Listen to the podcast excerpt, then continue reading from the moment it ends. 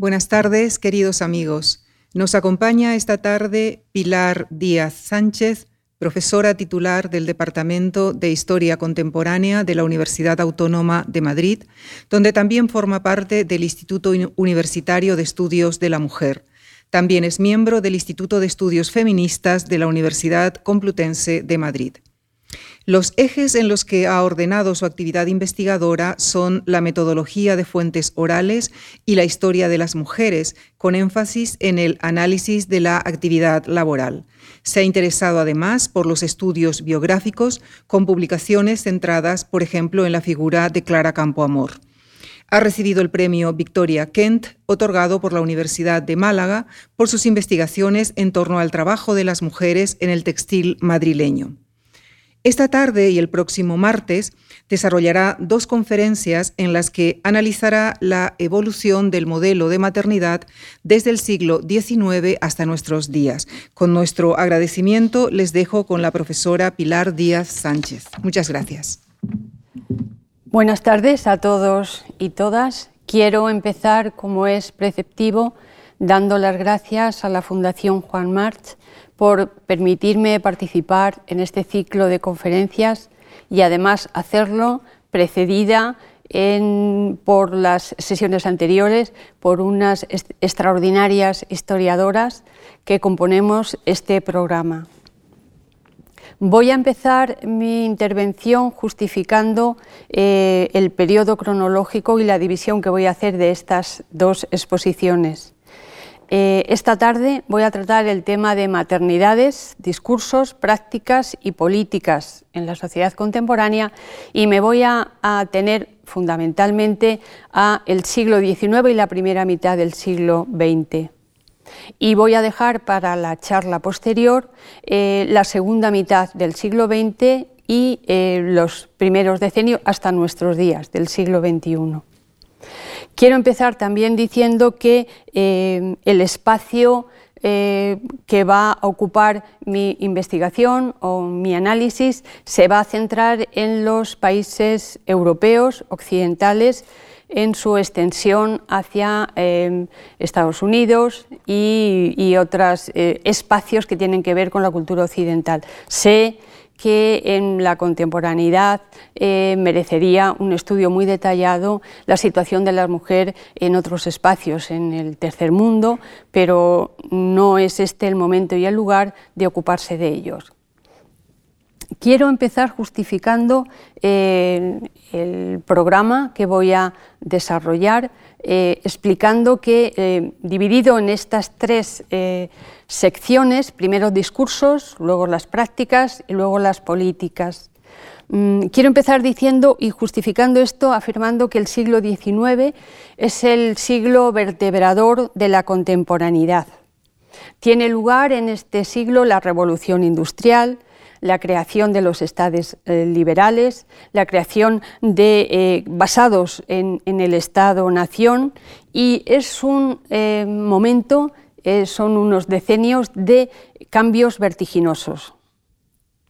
La nueva sociedad derivada de estos cambios es una sociedad eh, de clase que articula eh, un nuevo sistema de organización familiar dentro de estos parámetros de una sociedad patriarcal, pero refundado en este nuevo periodo. Eh, la maternidad va a ocupar un eje central dentro de em, la organización familiar y la organización de clases. Eh, la maternidad eh, está orientada fundamentalmente a satisfacer las necesidades de ambas clases. Quiero también explicar el tema de la maternidad atendiendo a una diferenciación de clase muy rotunda. Una cosa es la mujer burguesa y otra cosa es la, mujer trabajadora en este siglo. Eh, la mujer burguesa lo que eh, se propone, eh, el modelo de maternidad que se propone para la mujer burguesa, no es otro que el de perpetuar el patrimonio familiar basado en una paternidad cierta. De ahí que la mujer se recluya en el espacio doméstico y eh, se aplique fundamentalmente a esta misión que la sociedad le otorga. El espacio de la mujer burguesa es un espacio doméstico. Es, eh, es allí donde se va a realizar como mujer. Eh, por el contrario, la finalidad de la maternidad en las clases trabajadoras es la reconstitución de la fuerza de trabajo. Eh, los modelos son distintos, las necesidades también distintas y la casuística, desde luego, eh, completamente contradictoria. En muchos casos contradictoria, como veremos más adelante. Una cosa es el discurso idealizado de la maternidad y otra cosa es la realidad social de las mujeres trabajadoras. Eh, la sociedad arbitrará entonces los mecanismos sociales para que la maternidad cumpla estas funciones. Para ello va a elaborar unos discursos y se llevarán a cabo unas prácticas que eh, estudiaremos a continuación. Eh, el modelo de maternidad que se propone en, este medio de la sociedad, de las sociedades liberal burguesas tiene un basamento ideológico que, em, se inspira en el ideario filosófico, la filosofía de la Ilustración. Y una de los representantes más significativos de, este, de la Ilustración es Jean-Jacques Rousseau. Jean-Jacques Rousseau eh, establece una teoría en base al, pacto social, naturaleza y cultura, principios que intenta compaginar entre lo que son eh, los principios universalistas de la Revolución Francesa y luego el esencialismo que luego veremos que se aplica exclusivamente a, eh, a las mujeres por una parte se proclaman derechos universales del hombre y del ciudadano, entendiendo en el hombre y ciudadano un carácter genérico que incluye a hombres y mujeres, pero luego en el caso de las mujeres se basa más en la esencia y en la naturaleza de las mujeres para engarzarlas dentro de esta nueva sociedad liberal. Bueno, pues Rousseau escribe un libro, El Emilio, que es el modelo que quiere que sirva de modelo para la educación de los futuros ciudadanos del nuevo periodo histórico. Y, eh, y Rousseau dice, a propósito de la educación de las mujeres, toda la educación de las mujeres debe ser relativa a los hombres, complacerles, serles útiles, hacerles amar y honrar. Es decir, desde un principio eh, ya se deslindan la formación de ciudadano y ciudadana eh, estableciendo este, em, esta situación de subrogación subsidiaria que se da a las mujeres. Y esto se va a ejemplificar en el caso de las mujeres de la clase burguesa. Las mujeres de la burguesía, em, eh, eh, sigo el modelo de la sociedad victoriana, la sociedad inglesa, que es el que se va a imponer en toda Europa y en todo el mundo occidental, es el que eh, fija eh, a las mujeres en el paradigma del ángel del hogar. Eh, las mujeres deben estar en el hogar y corresponder y responder a unos modelos que tienen que ver con esos ideales de, mujer entregada a su función fundamental, que es la de tener hijos, procrear y transmitir la herencia patrimonial. Simón de Beauvoir dice que cuando aparece la propiedad, la maternidad se convierte en una función sagrada.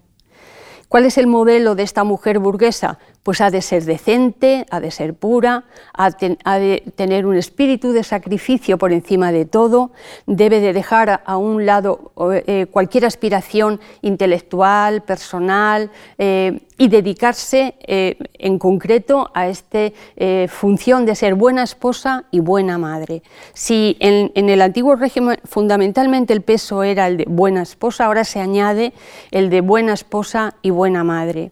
Debe eh, se produce eh, una imagen de una sublimación eh, maternal.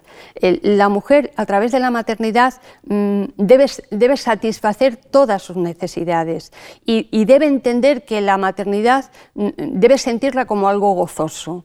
Para ello, todo el resto de aspiraciones, de sentimientos, de pasiones deben quedar anuladas.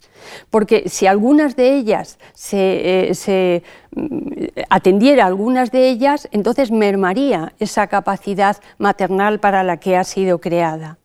Y esto lleva trae como consecuencia la negación del deseo sexual. Para las mujeres victorianas y las mujeres burguesas de Europa de Occidente, eh, el sexo está deslindado de la procreación. A las mujeres se les niega la satisfacción sexual. Se piensa, además, que mm, eh, las mujeres que tenían orgasmo, en los orgasmos podrían mermar la capacidad de desarrollo del feto. Así que ellas deberían de concentrarse en su función y olvidarse de todo lo demás. Eh, los aliados de este discurso van a ser la medicina, la psiquiatría y desde luego el discurso religioso, porque una buena madre que cumple todas estas funciones, la religión le ofrece eh, la posibilidad de alcanzar el grado de satisfacción para que Dios la acoja en su seno. ¿eh? Entonces, este discurso religioso, tanto en las religiones eh, tanto en la religión católica como en las religiones reformadas, va a estar muy presente. Pero la realidad es otra. Separar la sexualidad y la procreación en la época victoriana y hacer que las mujeres eh, sientan como único goce la maternidad choca con una realidad. Y resulta que las mujeres en el siglo XIX, las mujeres de la burguesía, empiezan a tener una serie de padecimientos que no solo son eh, psíquicos, también son físicos o, psicosomáticos. Y entonces aparece la figura de la histeria, la enfermedad de la histeria, y eh, aparece la medicalización de la satisfacción sexual. La histeria es una pseudoenfermedad difícil de definir. Lo que sí eh, recogen los, mm, desde la literatura hasta cualquier informe reformista o de cualquier tipo del siglo XIX es eh, esa insatisfacción de las mujeres que les provoca ansiedad, palpitaciones, eh, dolores, trances a veces violentos y que necesitaba ser medicada. Acudían al, médico, al doctor, y el médico entonces les le proponía eh, un tratamiento que consistía en una estimación de los genitales de la mujer para que momentáneamente aliviara estas presiones. Estamos hablando de eh, un mecanismo que se inventa ahora, que es el vibrador manual, que es el que eh, las mujeres podían acceder a él a través de catálogo, como esta imagen que les he recogido aquí de un catálogo del siglo XIX, que empieza a extenderse por los domicilios de la burguesía cuando la electricidad entra en los hogares. Se puede decir que el vibrador que satisfacía a las mujeres y evitaba eso tan engarroso de tener que ir a la consulta, pues entró a la vez que la aspiradora o otro tipo de electrodomésticos. Hay un informe médico que dice que una de cada cuatro mujeres en 1860 en Inglaterra estaba diagnosticada con histeria y hay unos manuales que nos hablan de este padecimiento. Y se estudiaba. El profesor Jean-Martin Charcot en, el Hospital Psiquiátrico de la Salpêtrière que hablaré de este hospital un poco más adelante, hizo fotografías, recuerde que la fotografía ahora se extiende eh, por toda eh, Europa, y es eh, uno de los artefactos más interesantes para mm, aplicación artística y científica. Hizo esta serie de fotografías cogiendo a las mujeres en trance para poder examinar este tipo de histeria. ¿Qué quiero decir con esto? Bueno, pues que una cosa es el modelo ideal de mujer y otra es la realidad que chocaba con unas aspiraciones distintas. Veremos luego ese aspecto de la histeria y la psiquiatría estudiado en ese hospital del que les he hablado. Y eh, la sociedad victoriana, la sociedad burguesa, es una sociedad que se basa más en la apariencia y en el tener que el ser. Lo que importa es aparentar. Y eh, la sexualidad es algo que está absolutamente erradicado de eh, la sociedad bien pensante victoriana. Las mujeres escondían su embarazo. Era muy fácil porque con esas vestimentas tan abultadas apenas eh, podía pasar desapercibido hasta el final del embarazo. las mujeres ni siquiera podían, se, podían hablar abiertamente del embarazo, estaba mal visto y los caballeros tampoco hablaban de embarazo delante de las mujeres, se referían al embarazo siempre con términos eufemísticos, estaba en trance, estaba en, un estado de buena esperanza, pero se tenía a las, mujeres en esta eh, negación de lo que es su realidad y su objetivo, que era la maternidad. Se les negaba además la exhibición o el conocimiento. Desde luego había prácticas abortivas porque las había habido siempre, pero ahora en el 19 em, se da con muchísima frecuencia eh, el nacimiento de hijos no deseados, tanto de mujeres casadas, sobre todo de mujeres solteras, y el abandono de estos hijos a la puerta de cualquier institución pública. Esto no quiere decir en esta sociedad eh, burguesa y bien pensante que no hubiera prostitución. Esta fotografía, que a mí me parece muy mm, impactante, es eh, de una prostituta, una niña embarazada de 10 a 11 años, eh, recogida en una calle de Londres. Eh, la prostitución se consentía. Volveré luego a hablar de la polémica con el higienismo de la prostitución. Ahora solo anuncio que la prostitución se admitía porque se entendía que era una forma de liberación para los varones. Entonces debía de ser un escape para ellos y la cantidad de mujeres que hay en, estas ciudades nuevas de reciente creación industrial que no encuentran trabajo, pues hacía que las prostitutas abundaran en cualquier ciudad de, Europa, eh, en, cualquier ciudad desarrollada. Esto en cuanto a las mujeres de la burguesía. Pero claro, este modelo choca con la realidad de las mujeres de las clases trabajadoras. Cuando se inicia la revolución industrial, es decir, cuando se abren las fábricas en las ciudades y hay ese excedente demográfico en las zonas rurales que empuja a la población a buscar trabajo en las eh, ciudades y en los eh, florecientes negocios y empresas fabriles, van a encontrar, eh, van a buscar trabajo porque necesitan compensar con su trabajo el sueldo del varón que es insuficiente para el, mantenimiento de una unidad familiar. Eh, se calcula que en las fábricas Lowell de Massachusetts de un 20 a un 30% de la mano de obra eran mujeres. Las mujeres se empleaban como en los trabajos en unas jornadas mm, muy largas de 12 a 14 horas, mujeres y niñas y niños. Jornadas de 12 a 14 horas, eh, trabajando también los sábados y trabajando los domingos por la mañana. Eh, esta situación eh, de trabajo, de, explotación, podríamos decir hoy en día, se, vivía eh, de una forma mucho más acuciante cuando las familias eh, se alojaban en unas viviendas insalubres, sin, sin, medios higiénicos de ningún tipo. Esta es una fotografía de un ático ocupado por una familia de 10 miembros en 1863. En estas condiciones vamos a analizar el problema de la maternidad teniendo en cuenta la altísima tasa de mortalidad infantil y la altísima tasa también de mortalidad de la mujer a la hora del parto.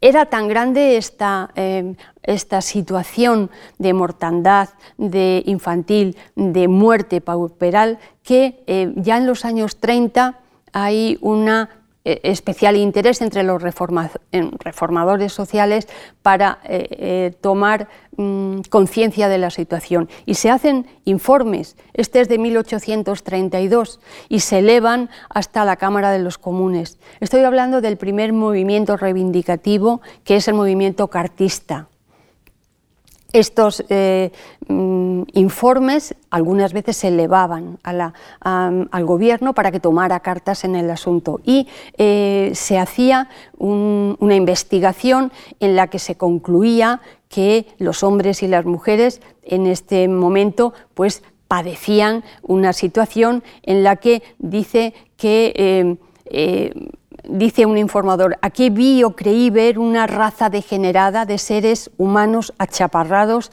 debilitados y depravados, hombres y mujeres que no llegarán ancianos, niños que nunca serán adultos sanos. Era un espectáculo lúgubre.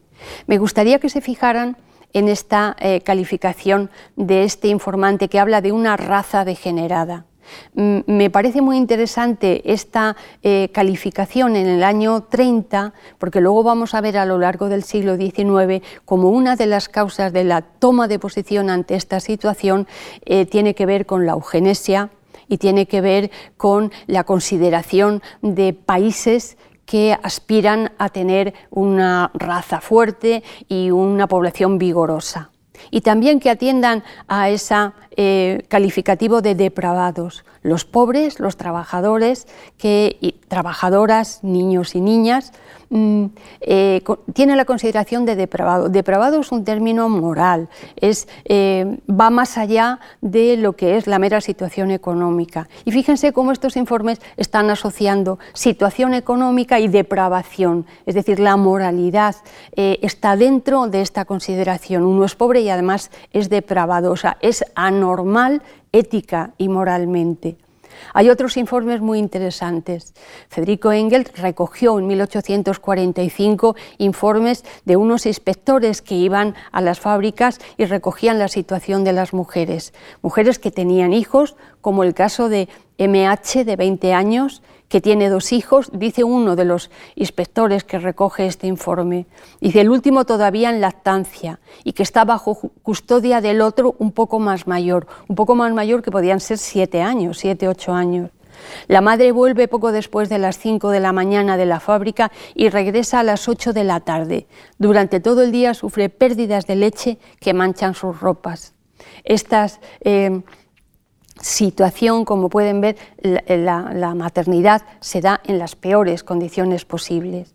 Eh, con frecuencia estos informantes recogen cómo las mujeres van a trabajar a los tres días de dar a luz y dice esta, mis senos me han hecho sufrir terriblemente, he estado rebosante de leche.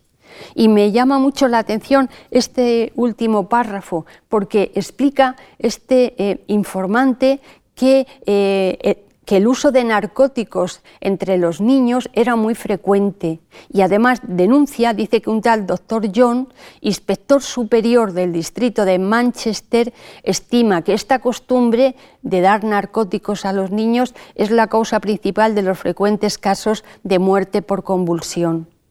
Este es el panorama que estamos viendo en la revolución industrial de las clases trabajadoras y es esta em, la forma em, de, entender cómo la maternidad va a empezar a ser una cuestión eh, poco a poco de interés, primero no del Estado, el Estado es el último que va a intervenir, pero sí asociaciones, la Iglesia, distintas iglesias reformadas, para tratar de mitigar la situación en la que las mujeres tienen que Mm, procrear y cuidar a sus hijos. Esta es una imagen de unos niños en los años, niñas y niños en los años 40 del siglo XIX, son desollinadores, trabajan en las chimeneas y podemos ver pues cómo cambia el sentido de la infancia. Desde el siglo XVIII empieza a haber un interés grande por la infancia, ahora también, pero este interés por la infancia radica sobre todo en eh, estos mm, eh, inspectores que eh, empiezan a denunciar la degeneración de la raza, porque estos niños pues, no obedecen a unas pautas de desarrollo físico e higiénico recomendable. Las niñas trabajaban en las fábricas textiles desde los 7-8 años. Esta es una fábrica de los años 40 de Liverpool.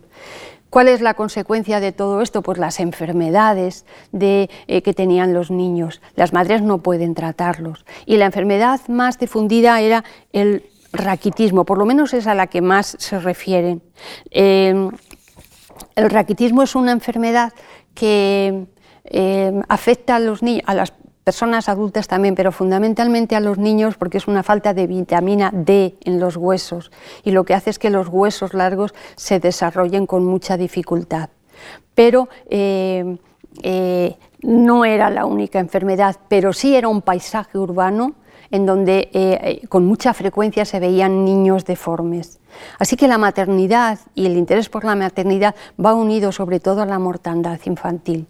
Esta es una gráfica de la eh, mortalidad infantil en España, pero es susceptible de comentarse de, actuar en otros lugares. Fíjense cómo cae de una forma radical en los años 40 y estos picos que se deben aquí, estas caídas y de la mm, mortalidad infantil, tienen que ver siempre por encima del 30% de mortalidad infantil. Uno de cada cuatro niños que nacía en Inglaterra moría antes de cumplir un año. Y aquellos niños que llegaban hasta los 5 años tenían una esperanza de vida de 40 años. ¿eh?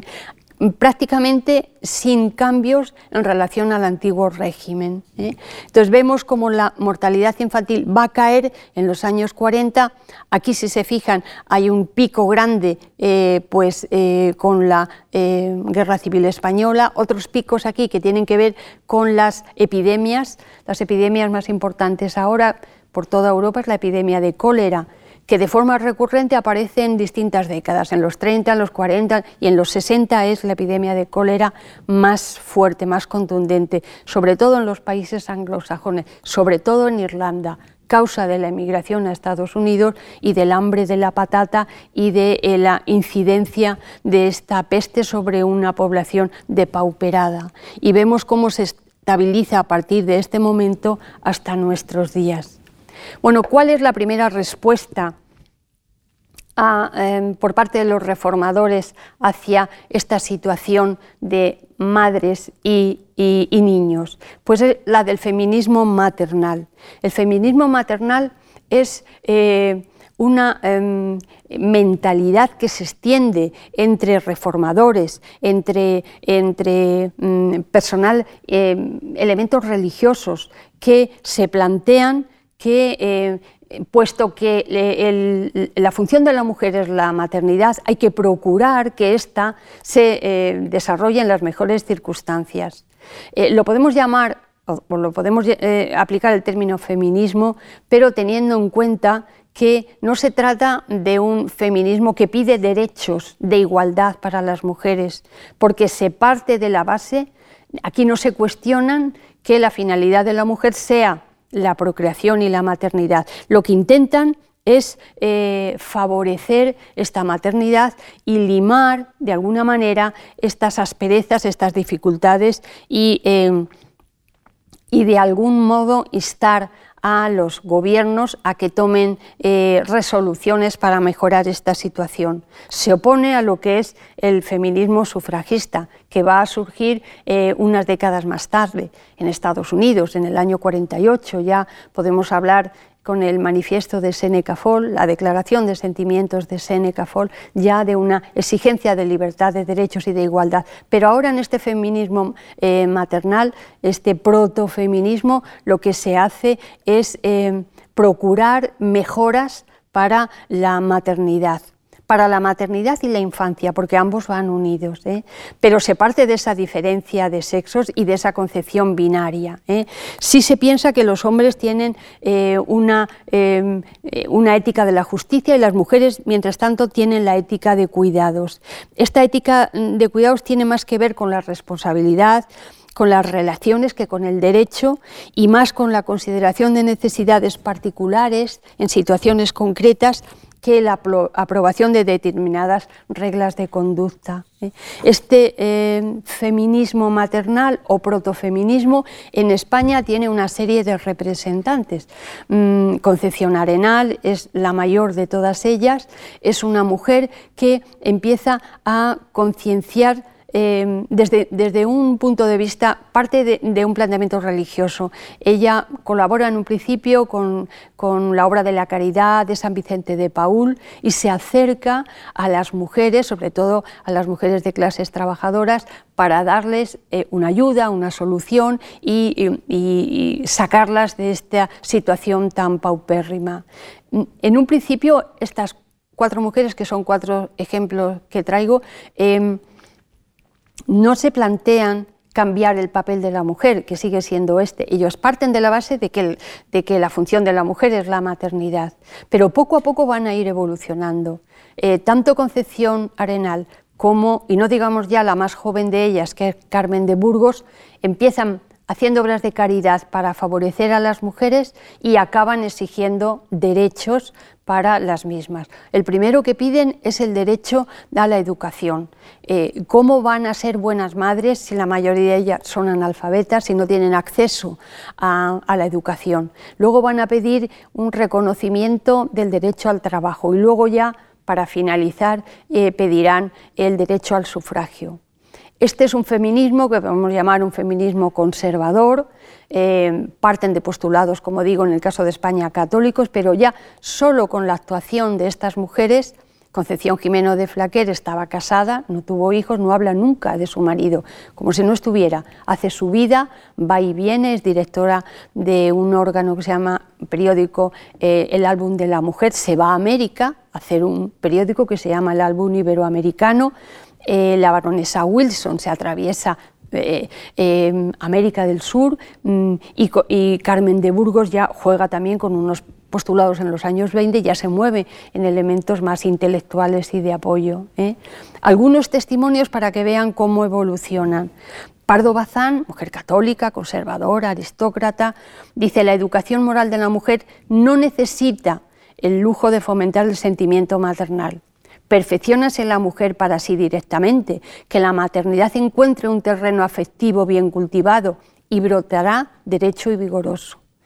Y Concepción Arenal dice lo mismo, es un error grave y de los más perjudiciales, perjudiciales inculcar a la mujer que su misión eh, única es la de esposa y madre. Esto lo dice en el año 92, un año antes de su muerte. Hay una evolución en este pensamiento.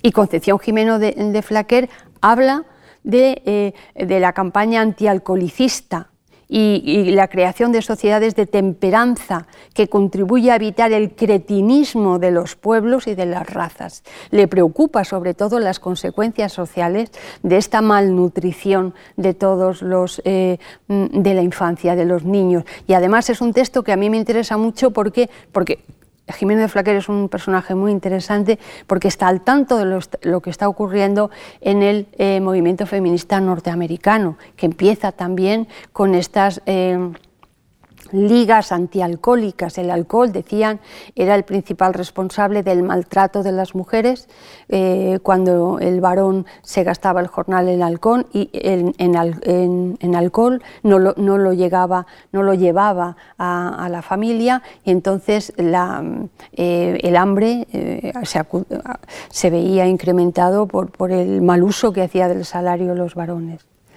Esto eh, ocurre a lo largo del siglo XIX y eh, tiene lugar en 1914 la Primera Guerra Mundial. Si el papel de la mujer es este, el de recluirse en casa, para las mujeres trabajadoras este esquema de espacio segregado, público y privado, no nos vale. Cuando se generaliza sobre el espacio público y privado, ha de referirse necesariamente a, una a las mujeres de la burguesía, porque no hay esa separación en el caso de las mujeres trabajadoras. Lo que sí hay cierto, es cierto es ese modelo eh, que la sociedad hegemónica, que es la burguesía, traspasa a las clases trabajadoras de sublimar eh, la maternidad hasta estos extremos. Pero cuando llega el, conflicto mundial y los hombres van a la guerra, alguien tiene que trabajar eh, en las fábricas y alguien tiene que cultivar la tierra y van a ser las mujeres. Entonces las mujeres demuestran que esa debilidad que se decía innata en las mujeres, esa dulzura, esa imposibilidad que tenían de realizar trabajos, eh, cae por su propio peso porque las mujeres son las que mantienen la economía en los cuatro años de guerra. Como consecuencia, en los años 20 nace otro nuevo, aparece un modelo de mujer nueva, que es la mujer moderna.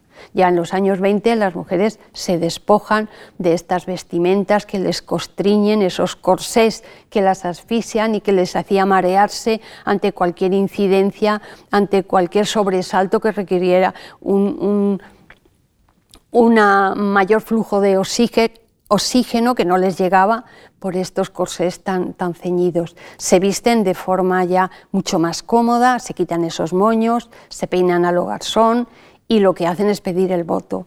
Si hemos sido capaces de trabajar, queremos derecho de ciudadanía. Así, en Gran Bretaña van a conseguir el voto en 1919. Y mm, en otros lugares, en Francia les va a costar más, tienen que demostrar que las mujeres actúan en la resistencia francesa para conseguir el voto en el año 46. España lo consigue, como ustedes saben, en la Segunda República en el año 21. Pero en, los años 20 va a haber un cambio de modelo, porque las mujeres se van a plantear algo más allá de este modelo que les había dado la sociedad victoriana. Bueno, vamos a ver ahora, después de hacer este repaso, cuáles son las prácticas de, las prácticas sociales en relación a la maternidad, cómo se eh, ataja este problema de maternidad, de malnutrición y de, mortandad infantil. Y vamos a ver estos aspectos de la maternología, la medicalización, el higienismo y la eugenesia y la matronería. Empezamos por la maternología. La maternología es ya una disciplina que surge de la preocupación por la salud de las mujeres y la atención a la infancia. Eh, este, mm, eh, maternología, esta disciplina, es un producto del higienismo. Ahora eh, el principal problema causa de estas deficiencias y eh, este acarreamiento de enfermedades y malformaciones tienen que ver con la falta de higiene, la, falta de salubridad y se atiene a normas tan elementales como son la asepsia y la higiene. Este, mm, esta maternología va a atender estos aspectos. ¿eh? Eh, eugenesia, el, higienismo están íntimamente unidos a lo que es la eh, maternidad, lo, que es la práctica de la maternidad. Pero esta disciplina hace recaer exclusivamente el peso de la responsabilidad de la maternidad en las mujeres. Son ellas las que tienen que preocuparse para mantener a sus hijos en unas normas de higiene, de alimentación, a la vez que muchas de ellas tienen por necesidad que salir a buscar un jornal para poder alimentar a estos hijos. ¿eh?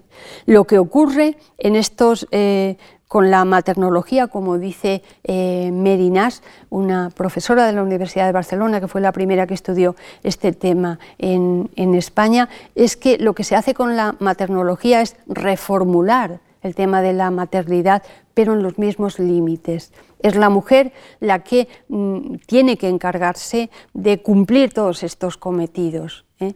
Eh, la maternología tiene un aspecto muy importante que es la difusión de estas prácticas higiénicas eh, a través de manuales, a, través de folletos y mm, la maternología empieza a combatir esas conocimientos que se habían transmitido desde generaciones anteriores que estaban eh, muy poco basados en la cientificidad. Es decir, cuando los niños tenían enfermedades, pues se les ponía amuletos o se les ponía escapularios o se rezaba eh, novenas. Y eh, lo que hace la maternología es acercarlo a la realidad, a la cientificidad y procurar que las mujeres entiendan cuáles son eh, eh, los, mecanismos con los que deben evitar caer en, estas prácticas que no solucionan problema de higiene ni problema de alimentación. El primer Congreso Nacional de Medicina en España, que se hace eh, en 1919, defiende la eugenesia y la maternología como base para el progreso de la medicina. Se le empieza a tener en cuenta aquí. Pero claro, hay un problema fundamental, es el analfabetismo de las mujeres. Las mujeres que en 1900 en España tenían un nivel de analfabetismo altísimo, 70% de las mujeres eran analfabetas, por muchos folletos y libros que se escribieran, era muy difícil llegar a ellas. Entonces hay que actuar desde otros frentes. ¿eh? Entonces la maternología va muy unida al discurso médico en, estos momentos. Y el discurso médico es el soporte ideológico de estas prácticas que van encaminadas a favorecer eh, la maternidad y a evitar la mortandad infantil. Y sobre todo Europa está flotando ahora el pensamiento de unos individuos como eh, Paul Julius Moebius, el alemán Moebius, o Cesare Lambroso o Max Nordau. Estos eh, pensadores eh, practican una pseudociencia que, que lo que hacen es fomentar y jerarquizar el valor de las razas. Moebius escribió un libro que se llamaba La inferioridad de la mujer, aunque en algunas traducciones hablan más en concreto de la imbecilidad de la mujer, según eh, Moebius. Este libro, por cierto, lo tradujo Carmen de Burgos cuando era joven y luego, cuando se dio cuenta del contenido, se arrepintió, pero ella era traductora y cumplió este objetivo. Bueno, Moebius intenta demostrar, por eso hablo de pseudociencia, que mm, los hombres eh, y las mujeres eh, tienen un cerebro distinto. Eh, el peso del cerebro de las mujeres es inferior al del valor, al del varón, las circunvalaciones, la forma. Es un libro que escribió en 1900 y, por lo tanto, concluye que la mujer es un ser inferior. Nunca podrá llegar a tener el desarrollo intelectual que tienen los varones, con lo cual mm, las mujeres deben seguir sometidas al varón, que es el que les, las orienta, las, eh, mm, las protege y les debe de informar sobre sus cometidos. Estos eh, tres eh, nombres, sobre todo Lambroso, Cesare Lombroso, practican la frenología, que también es una pseudociencia que estudia las formas del cerebro también para llegar a estas conclusiones. Esto flota sobre el ambiente y veremos que tiene que ver con el discurso de la eugenesia y luego veremos que tiene que ver con el racismo y el supremacismo de eh, los movimientos fascistas de la primera mitad del siglo XX, eh, de los años 30. Lo cierto y verdad que la medicina es el soporte ideológico de esta, o ayuda por lo menos, a mm, explicar la situación de las mujeres. Vuelvo a este hospital que les decía en un principio, el eh, Hospital de la Salpêtrière, y vemos aquí a este doctor, al doctor Charcot, dando una clase de eh, una lección clínica en este hospital. Este hospital es un hospital psiquiátrico que en 1862 estaba en París, en 1862 tenía unas 4.500 mujeres ingresadas y todas ellas diagnosticadas de histéricas, epilépticas, dementes, mendigas y mujeres que se alejaban del modelo que la sociedad le imponía. Recuerden que, que no era ajeno el que mujeres pintoras, mujeres independientes, o mujeres artistas sufrieran reclutamiento en sanatorios psiquiátricos porque la sociedad no era capaz de entender cómo estas mujeres se alejaban de la norma. No digamos aquellas que, eran capaces de confesar que eh, sentían y vivían la sexualidad de una forma distinta a la que la sociedad les imponía, que era exclusivamente la procreación. Recuerden a Leonora Carrington, solamente el ejemplo de esta mujer que estuvo internada tantos años en un sanatorio psiquiátrico. En este cuadro que están viendo ustedes aquí, ahí está em, Freud, que fue discípulo de Jean-Martin Sarcot. Eh, y, tengo que decir que en la medida en que la psiquiatría fue evolucionando, pues estas ideas de la histeria, estas enfermedades tan difíciles de, justificar fueron decayendo. Pero la foto me parece muy, no, el cuadro me parece muy significativo porque están tratando a esta mujer semidesnuda, semidesnuda para el siglo XIX, casi como los entomólogos estuvieran estudiando los insectos. ¿eh? Este discurso médico más esa ideología dominante de supremacía del varón y de las razas se difunde por toda Europa. En España hay un eh, médico insigne, es un hombre muy prestigioso, Gregorio Marañón, es un intelectual que eh, recorre toda Europa, es médico inminente, repito, pero también es historiador, también es escritor, y es un, un hombre de talante muy conservador que escribe sobre la mujer, pero, pero escribe en estos términos. Dice, el matrimonio no se hizo para la satisfacción de los cónyuges, sino para crear hijos, crearlos, que no es solo hacerlos nacer, sino hacerlos vivir y perfeccionarse.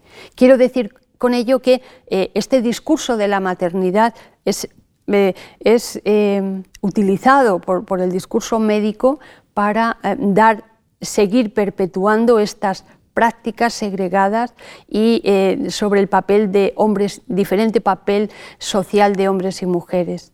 Mm, decía Gregorio Marañón, iba un poco más allá y decía que como el deber social de la mujer mm, era ser madre, por encima de la función biológica, aquellas mujeres solteras que no tenían hijos o que casadas no podían tenerlo, debían dedicarse a satisfacer lo que se pensaba en estos momentos que era un instinto irrefutable, que era el instinto maternal, y por lo tanto cuidar a otras mujeres, o cuidar a sobrinos o, a otros seres para que pudieran satisfacer este instinto maternal a través de cuidados filantróficos o caritativos o religiosos. Aliado de la maternología y dentro de este discurso médico está la poricultura. Ahora es la poricultura una eh, ciencia que aparece ahora de la mano de la eh, maternología y este interés por la, por la infancia aparece en Inglaterra a principios del siglo XIX, pero se difunde por toda Europa pues, mm, a partir de los años 30 eh, 40 eh, a través de eh, disciplinas que se van estudiando en, mm, carreras eh, médicas o en atención específica. Este, esta persona, Rafael Ulecia y Cardona, quiero que recuerden este hombre que es uno de los primeros que trae eh, en España este interés por la, por la poricultura y por una práctica muy interesante que vamos a ver a continuación. Pero ya Concepción Arenal, en 1870, eh, trabajó en un proyecto de una escuela de poricultura para estudiar eh, de forma científica lo que es el cuidado de los hijos. Y ha sido siempre interés en España y en otros lugares mm, de las mujeres algo más concienciada. Eh, Margarita Neckel escribió en el año 26 Maternología y Poricultura, que es un poco el ejemplo eh, de lo que estoy diciendo. Y en 1923 se crea en España precisamente el Consejo Superior de Protección a la Infancia. Uno de los problemas fundamentales que atiende eh, esta ciencia, la puericultura, y que se impone en el siglo XIX, ya antes también en el siglo XVIII, es la obviedad de que eh, las mujeres eh, deben amamantar a sus hijos. Las, las, propias mujeres, las madres, son las que deben alimentar a los hijos, deben amamantarlos. Pero hay algunas mujeres que no podían Em, por las circunstancias que fueran, entonces se recurría a la lactancia em, externa, la lactancia externa que podía ser buscar donantes altruistas o bien la lactancia mercenaria, pagando las, em, las amas de cría.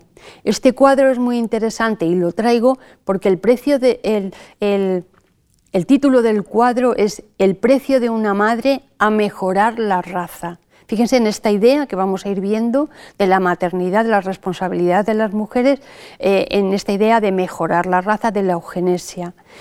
Esta es una versión de un cuadro pero luego hay otra donde se ha eliminado esta primera parte que están eh, ustedes viendo aquí, de el, padre que recibe el dinero, se queda con el hijo, con su hijo, mientras la, auténtica madre recoge un hijo adoptado por esta familia burguesa que la llevan, la alejan de su eh, crianza natural para dedicarle a otros, eh, al interés mm, de, satisfacer las necesidades de otro niño. Eh, tales son los, eh, hijos eh, que se, o los niños que están mm, desprotegidos, que a partir del siglo XIX se van creando por toda España y en toda Europa hospicios que recogen a los huérfanos y a las mujeres de mal vivir.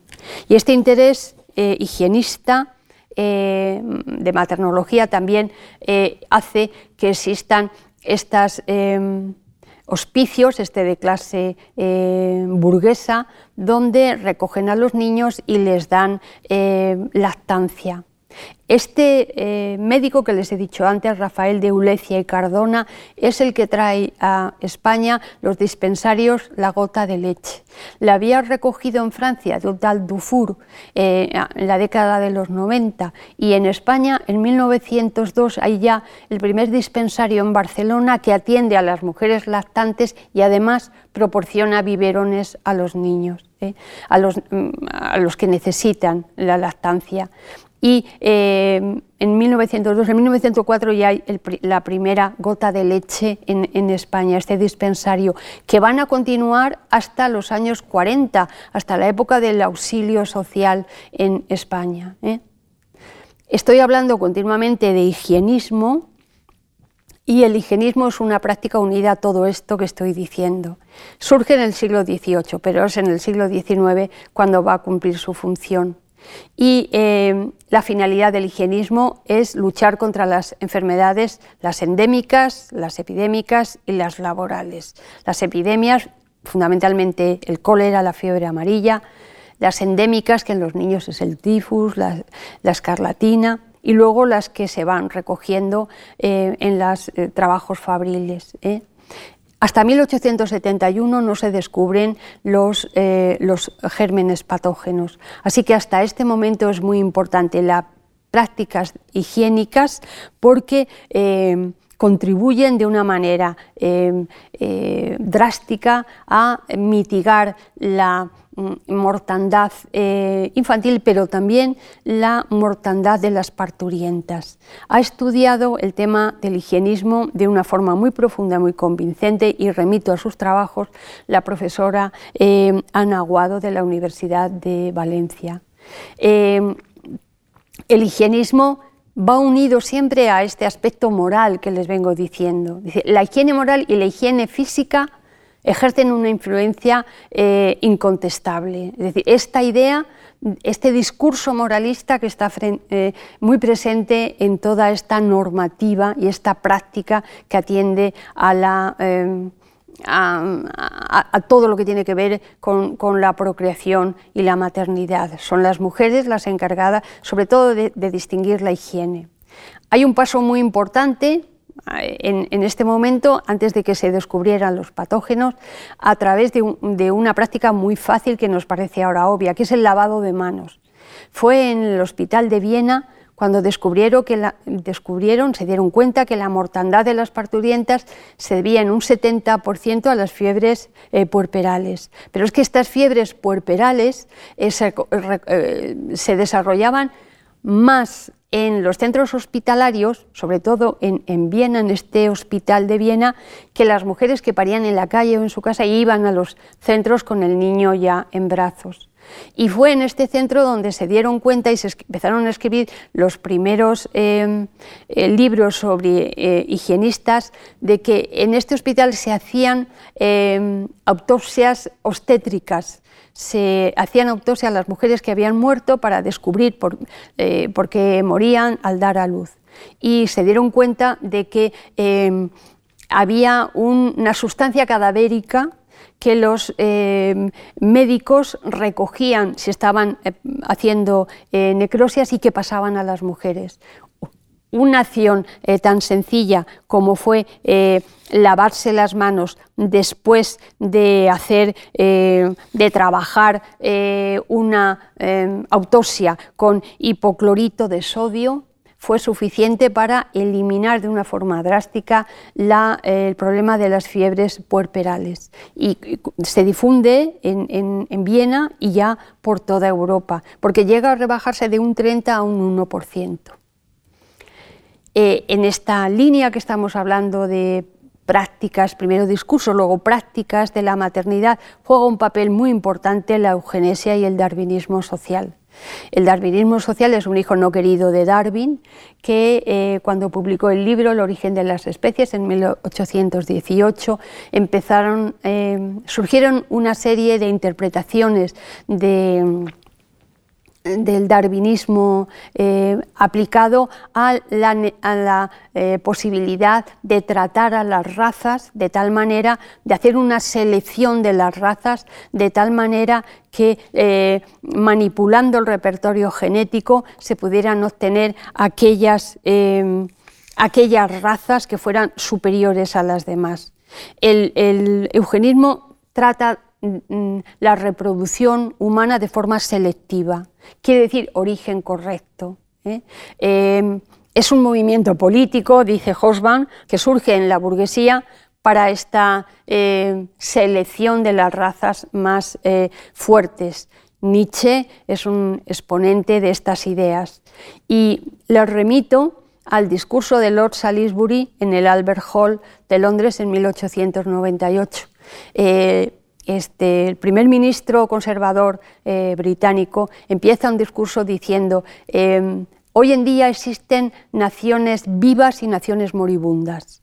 Y eh, eh, extendía esa em, visión organicista de, y él defendía que el imperio británico es un imperio fuerte porque tiene una población vigorosa, porque, es, porque prospera frente a otros imperios moribundos que han mezclado razas, que no tienen esta, mm, esta eh, virilidad y esta fuerza que tienen los británicos. Y recuerden que este discurso lo está dando mientras está teniendo lugar la guerra hispano-norteamericana por la independencia de Cuba. He cogido esta foto, luego me he enterado que se celebra ahora el centenario de, esta película porque es muy significativa la imagen de Charlotte con este niño abandonado. Eh, como vengo diciendo, muy presente en, las ciudades industriales este, de este siglo. Hay un debate de la prostitución, pero desde un punto de vista higiénico y eugenésico. El debate de la prostitución en el siglo XIX no se plantea la, prostitución en sí, sino las consecuencias de la prostitución.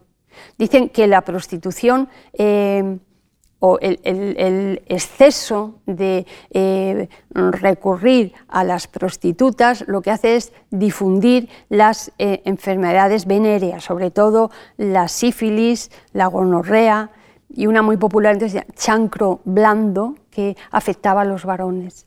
Y si hay una disputa de la prostitución es por estos efectos. Primero porque transmiten mm, estas enfermedades y algunos son partidarios de legalizarlos y otros de abolirlos. ¿eh? Los que eran, eh, eran, contrarios a la legalización lo eran porque decía que, eh, si se legalizaba los hombres iban a recurrir con mucha más frecuencia a, a las prostitutas y entonces habría muchos más hijos ilegítimos y además, decían, restaría fogosidad y fuerza para la reproducción familiar, que era lo que interesaba. ¿eh? Y eh, esta polémica sobre la prostitución va siempre en esta línea. ¿eh? Tanto es así que se reglamentan en cierto modo los lugares. Ya en España, en la época de Cabarrús, se habían legalizado las mancebías en el siglo XVIII. y en estos momentos eh, se perdona, se permite. Incluso la Iglesia acepta la eh, prostitución porque piensan que es una forma de eh, dar salida a la fogosidad de los varones. Y la legislación, la reglamentación contra las mujeres no deja de ser también muy... Mm, tosca, para, por decirlo de alguna manera, para eh, el interés en entender eh, el tema de la prostitución. A las prostitutas se les prohibía vivir con ningún hombre, ni padre, ni, hijo, ni niños menores de eh, siete años. Unidos a esta idea de prácticas que avanzan en la eh, superación de la mortandad infantil está la profesionalización de las matronas. Las matronas que pasan de ser eh, las comadronas ancestrales a darle ya un carácter de profesión. Estas matronas, que en un principio eh, la legislación va avanzando y en un principio pues para ser matronas se requería, y fíjense de nuevo en la moralina, tenían que ser mujeres viudas, o casadas, nunca solteras, y tenían que tener una serie y tenían que tener un informe del párroco de buena conducta. ¿eh? Pero poco a poco van ganando, se van creando escuelas de matronería y se va profesionalizando. Lo que antes era sencillamente un acto de voluntariado vecinal se profesionaliza y se crean ya eh, escuelas de matronería regladas, donde ya no hay esas exigencias tan extrañas y que eh, mm, eh, se tienen centros en las principales ciudades en España. Y pasamos al último apunte, al último apartado, que necesariamente, he dicho desde un principio, iba a ser más rápido. ¿Cómo se concreta esto? Hay mucha eh, práctica política en relación a la maternidad. Pero antes que nada hay una respuesta muy activa a, esta idea de maternidad a través del de, eh, sufragismo anglosajón. En la medida que se va formando el sufragismo ya se plantean derechos de ciudadanía iguales unos a otros. Y en España estos movimientos, este discurso y práctica maternalista que se opone a esta eh, imagen oficial se da sobre todo en, movimientos en, la República. También ahora aparecen de forma temprana eh, ideas que tienen que ver, o personajes muy aislados, como el de Margaret Sanger, que habla, es la primera vez que habla del control de la natalidad y dice que es un arma eficaz y necesaria contra el capitalismo que permite a las mujeres negarse a parir eh, futuros obreros y liberarse de la esclavitud de una maternidad no deseada. Ella defiende que se tengan los hijos que se quieran tener y en mejores condiciones y es la primera que crea centros de anticoncepción. Le cuesta entrar y salir de la cárcel continuamente, ¿eh? pero eh, es un antecedente de lo que luego en, la segunda mitad del siglo XX va a ser una generalización. Y ya como digo, termino con la reglamentación de la maternidad. Empieza en Suecia, las primeras normas para eh, reglamentar el trabajo de, eh, las mujeres en, las fábricas en atención a, la maternidad y se va extendiendo por toda Europa. La verdad es que son unas eh, legislaciones muy eficaces porque consiguen el, objetivo que buscan, que en un principio es liberar eh, el horario de laboral para las mujeres y para eh, la infancia y para los niños. En primer lugar, porque los niños necesitan asistir a, las clases, necesitan formarse. Y toda la legislación sería muy eh, prolijo describir los pasos que tiene, pero va encaminado a reducir jornada laboral hasta que se quedan en cinco horas por parte de los niños. ¿Qué sentido tiene la legislación? ¿Permitir que los niños se escolaricen? Por otra parte, eh, la legislación laboral, y en esto llamo la atención porque se dice pocas veces, libera puestos de trabajo eh, para que lo ocupen los varones, se expulsa a las mujeres y, por eso mm, en muchas ocasiones van a conseguir eh, el repudio de muchas mujeres que van a protestar por esta legislación porque en definitiva lo primero que hacen es expulsarles de su puesto de trabajo y lo ocupan eh, los varones. Y otra de las consecuencias es que hay menos competencia salarial, porque los, salarios de mujeres y niños es más, mm, son más bajos. De esta manera, pues los varones van, a conseguir un incremento de salario. ¿eh? Eh, es una reglamentación, la de trabajo femenino, una, eh, reglamentación segregada. No se atiende a, una reglamentación igualitaria, sino que se reglamenta para las mujeres en un sentido, siempre en esta idea proteccionista y paternalista. Las primeras leyes fabriles son las de 1833 en Inglaterra, que libera a las menores de 12 años eh, de unas jornadas que eran de 14 a 16 horas. En esa progresión que les vengo diciendo, primero 10 horas, luego 9 horas y luego va bajando. Y luego la ley de minas del 42 expulsa a las mujeres, prohíbe el trabajo de mujeres en el interior de las minas, pero no en los boxes. Y en los boxes fuera está clasificando el carbón, sigue siendo igual de nocivo han liberado esos puestos de trabajo y a ellas les pagan menos todavía en los boxes. Y fíjense en lo que les digo en la primera legislación en relación al trabajo laboral. Eh, Paul Lafargue es un diputado del Partido Socialista que hace una propuesta de un permiso de maternidad muy maximalista. O sea, las mujeres pedía, no lo consiguió, que desde el cuarto mes de embarazo hasta el primer año estuvieran dadas de, pero, de baja. Pero fíjense el argumento. El argumento era que la maternidad era una función social y que el capitalismo empuja a las mujeres y a los niños fuera de la esfera doméstica para transformarlos en instrumentos de producción. En esta idea de que es la esfera doméstica el papel de las mujeres, sin reconocer que las mujeres trabajan no por gusto, sino totalmente por necesidad. Quiero que conozcan a Eduardo Benot, por lo menos que le suene el nombre, que es el primer impulsor en España de una ley que prohíbe el trabajo en fábricas, talleres y fundiciones a niños a menores de 10 años. Y explicarles que eh, esta legislación maternal cobra fuerza cuando se internaliza internacionaliza, es decir, cuando se, en el Congreso de Berlín de 1890 y luego en el de Berna eh, se ponen de acuerdo los países industriales más desarrollados en, em, en dar una serie de normas generales, como son cuatro semanas de reposo posparto obligado y no pagado. el, el reposo posparto obligado y no pagado se incumple porque las mujeres tienen que recoger, eh, tienen que percibir ese salario y en ese sentido siguen trabajando. ¿eh?